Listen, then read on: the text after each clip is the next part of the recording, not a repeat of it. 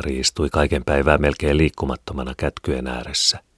Anni heikkoni heikkonemistaan, ei jaksanut enää itkeäkään, eikä huolinut rintaa, vaikka suu oli aivan kuiva. Hellu korjasi tilat ja lakaisi lattian. Pojat istuivat uunin nurkassa ja söivät teipäpalasia, joita eilisestä vielä oli Hellun pussissa. Mari näki kaikki, mitä ympärillä tapahtui, niin kuin jonkun kaukaisen unen takaa. Ei mikään häneen vaikuttanut, eikä hän voinut mihinkään ottaa osaa, ei tarttua kiinni mihinkään. Käsi hiljaa tuuditti kätkyttä, ei hänen tahdostaan, mutta entisestä tottuneesta tavasta. Pojat aina väliin riitelivät. Hän ei voinut heitä kieltää. Suu oli juuri kuin naulattu, huulet ja hampaat yhdessä ja kieli paksuna siellä sisässä. Sielu oli ulkopuolella ruumista, niin hänestä tuntui. Ei hän elänyt enää eikä ollut siinä huoneessa, ja kuitenkin hän tiesi elävänsä, tiesi olevansa juuri siinä, missä oli. Tiesi, että tuo oli hänen miehensä ja että nuo lapset olivat hänen lapsiaan. Ymmärsi vielä senkin, että mies levottomasti häntä katseli ja suri, kun ei hän ollut niin kuin ennen.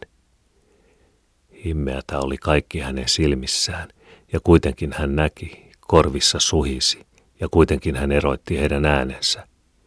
Ei hän mitään halunnut eikä mitään toivonut. Jos maailman kaikki aarteet olisivat tuossa hänen edessään olleet, hän välinpitämättömänä olisi niitä katsellut. Mutta muistellessaan yöllisiä näkyjä heräsi hänessä kuitenkin vielä joku toivo, viimeinen tässä elämässä. Maan poveen hän olisi halunnut, syvälle mullan alle ikuiseen lepoon eikä häntä surettanut sekään, mikä haudan tuolla puolen vastassa olisi, sillä pahempaa ei voinut tulla kuin yölliset kärsimiset olivat. Tämäkin olotila, tämä tämänlainen sieluton eläminen, unessa tai pyöryksissä horjuminen, oli tukalata kovin. Mielellään hän senkin olisi vaihettanut minkälaiseen muuhun hyvänsä, ei kuitenkaan noihin kauhistuttaviin näkyihin. Niitä jos hän tietäisi tulevan – Aventoon hän sitä ennen menisi. Helluparka katsoi hänen vähän väliä, kummasteli kai hänen puhumattomuuttaan. Mitäpä hänellä olisi sanottavaa. Ei mitään, ei kerrassa mitään. Kahvia, jos hän olisi voinut keittää, pannussa oli vielä poroja, mutta kahdesti niille jo oli keitetty, mitäs makua niistä enää lähtisi. Menkö kerjuulle, leipäpalasia ja sillinpäitä ja kylmiä perunoita hankkimaan.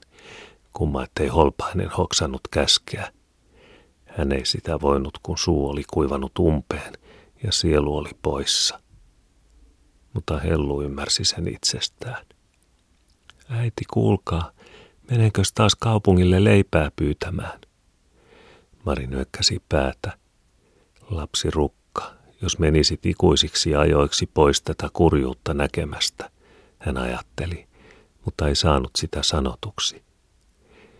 Pikku Anni katsoi hänen surkeasti, niin kuin se, joka apua rukoilee, eikä vaivojaan valittaa osaa.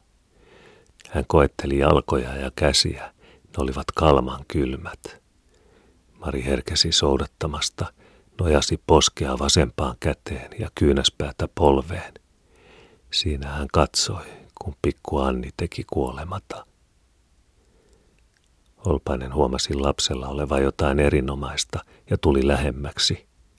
Toisella puolen kätkyttä hän seisoi ja katseli, kuinka tuo pieni rinta kohoili vaivaloisesti viimeisiä tuskia kestäessään. Miehen karkeat kasvot vavahtelivat.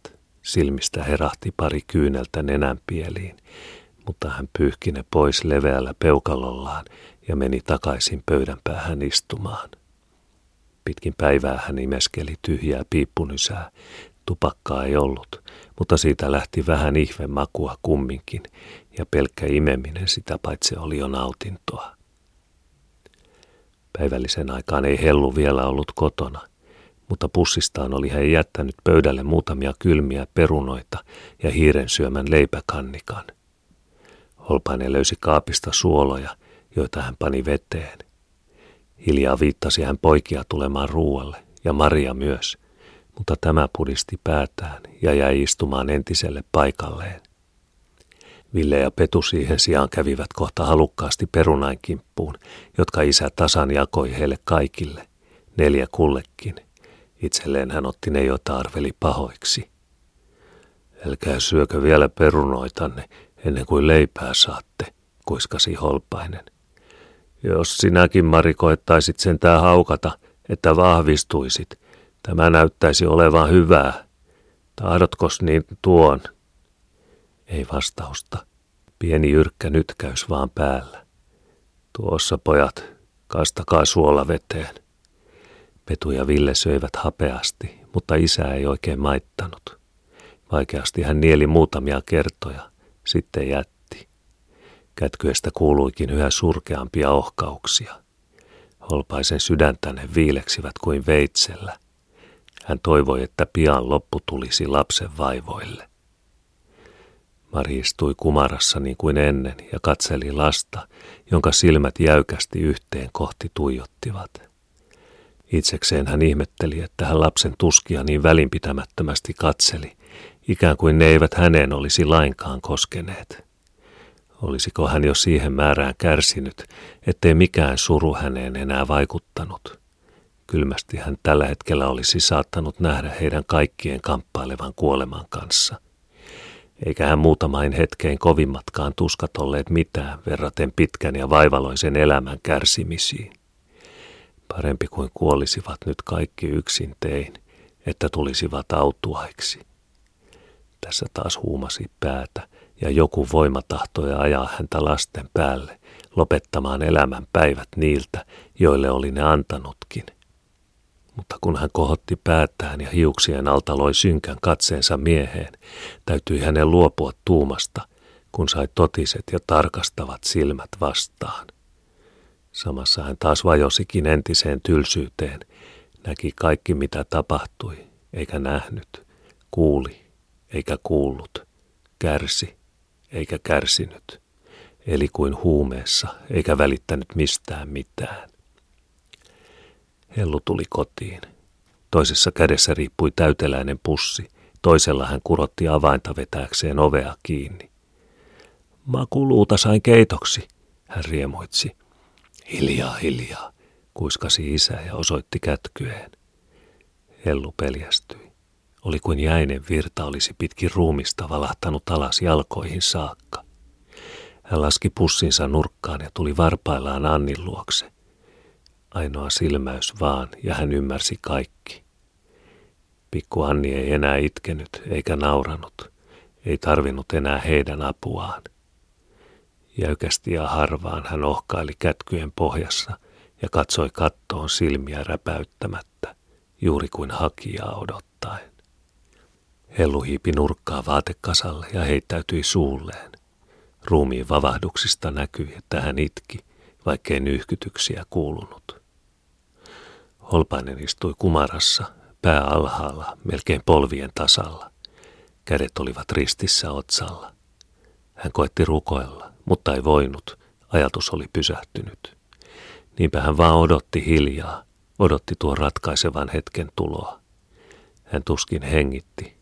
Kuoleman raskas ja juhlallinen läsnäolo hillitsi ja painoi alas kaiken elämän huoneessa. Pojatkin istuivat nyt hiljaa yhdessä kohden. Ville katseli silmät pyöräänä vuoron äitiä, vuoron kätkyttä. Suupielessä näkyi vielä murenia syömisen jälkeen. Posken oli kova leivänkannikka hangannut punaiseksi. Petu piti molemmin käsin paljaasta jalastaan kiinni ja ihmetteli, ettei rouva vielä ollut tuonut hänelle housuja, vaikka niin varmasti eilen oli luvannut. Ja Mari oli kuin kuva, liikkumattomana, äänettömänä ja elottomana. Anni hengitti harvempaan, sitten korahti pari kertaa rinnassa, ja siihen kaikki loppui. Hetken Hellu odotti, eikö enää mitään kuuluisi, mutta kun kaikki jäi hiljaisuuteen, ymmärsi hän, ettei Annia enää ollut. Ja vaikka hän oli rukoillut, että Herra tulisi korjaamaan heidät maailmasta pois, se nyt kumminkin tuntui niin tukalalta, kun Anni oli lähtenyt, että tahtoi sydän haljeta. Hän itki ääneen, ja silloin rupesi Villeä myöskin itkettämään. Tiina-Katri kuuli itkun omalle puolelleen ja tuli katsomaan. Vai niin, sanoi hän hiljaa. Täällä näemmä jo on päätetty. Pianpa se kävikin. Niin, niin, Mari Rukka, Herra antoi, Herra otti. Herran nimi kiitetty olkoon. Mari istui yhä samalla paikalla ja samassa asemassa. Tiina-Katri painoi ruumiin silmäluomet kiinni ja sitoi huivin leuan alle. Mene levolle vähäksi aikaa, Mari. Minä pesen pikku Annin ja sitten se kait on saatava pois lämpöisestä huoneesta. Ja minun pitää ruveta kirstua laittamaan, sanoi Holpainen. Mari, joka tähän saakka ei ollut sanaakaan lausunut, puhkesi nyt äkkiä puhumaan, hätäisesti ja jyrkästi. Sininen kirstu ja valkoinen peite, sertinkiä se pitää olla ja kukka käteen. Hanki jostain rahaa, Holpainen. Kyllä, kyllä. Holpainen oli niin hyvillään, kun kuuli Marin puhuvan, että olisi luvannut ottaa vaikka kuun alas taivaalta, jos niiksi tuli. Eikä sitä saa panna yhteishautaan, mutta erityiseen, ihan erityiseen.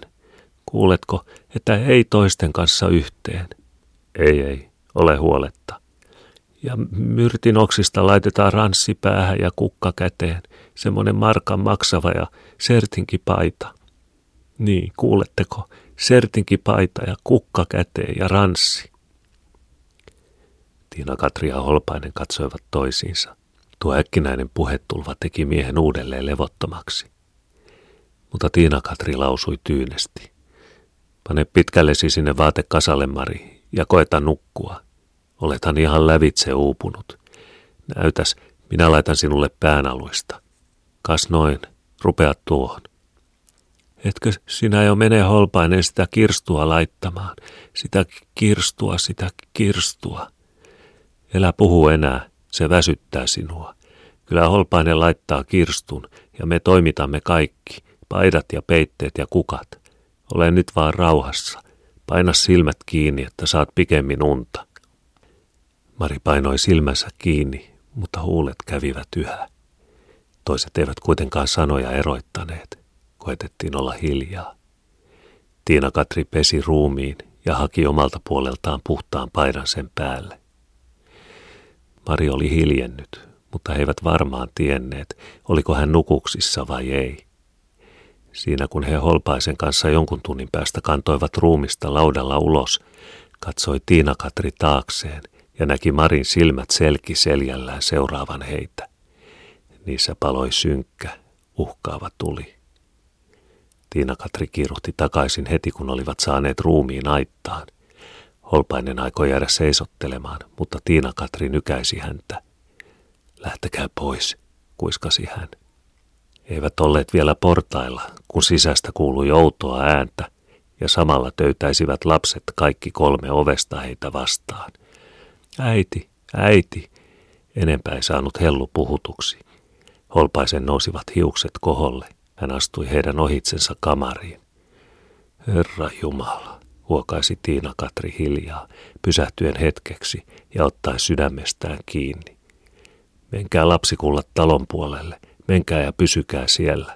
Sanokaa, että minä lähetin. Hän työnsi heitä lempeästi portaalta alas ja kääntyi itse takaisin. Ääni oli muuttunut huudoksi.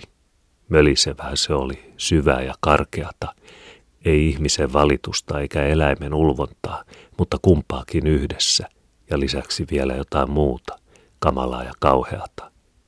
Oli kuin parkunta kaukaisesta tuntemattomasta maailmasta, jossa henget tuskien tulessa kiemuroivat. Siellä hän vielä oli pitkällään vuoteella, ei enää tuo entinen hiljainen ja kärsivällinen vaimo, vaan raivoava, mölisevä mielipuoli.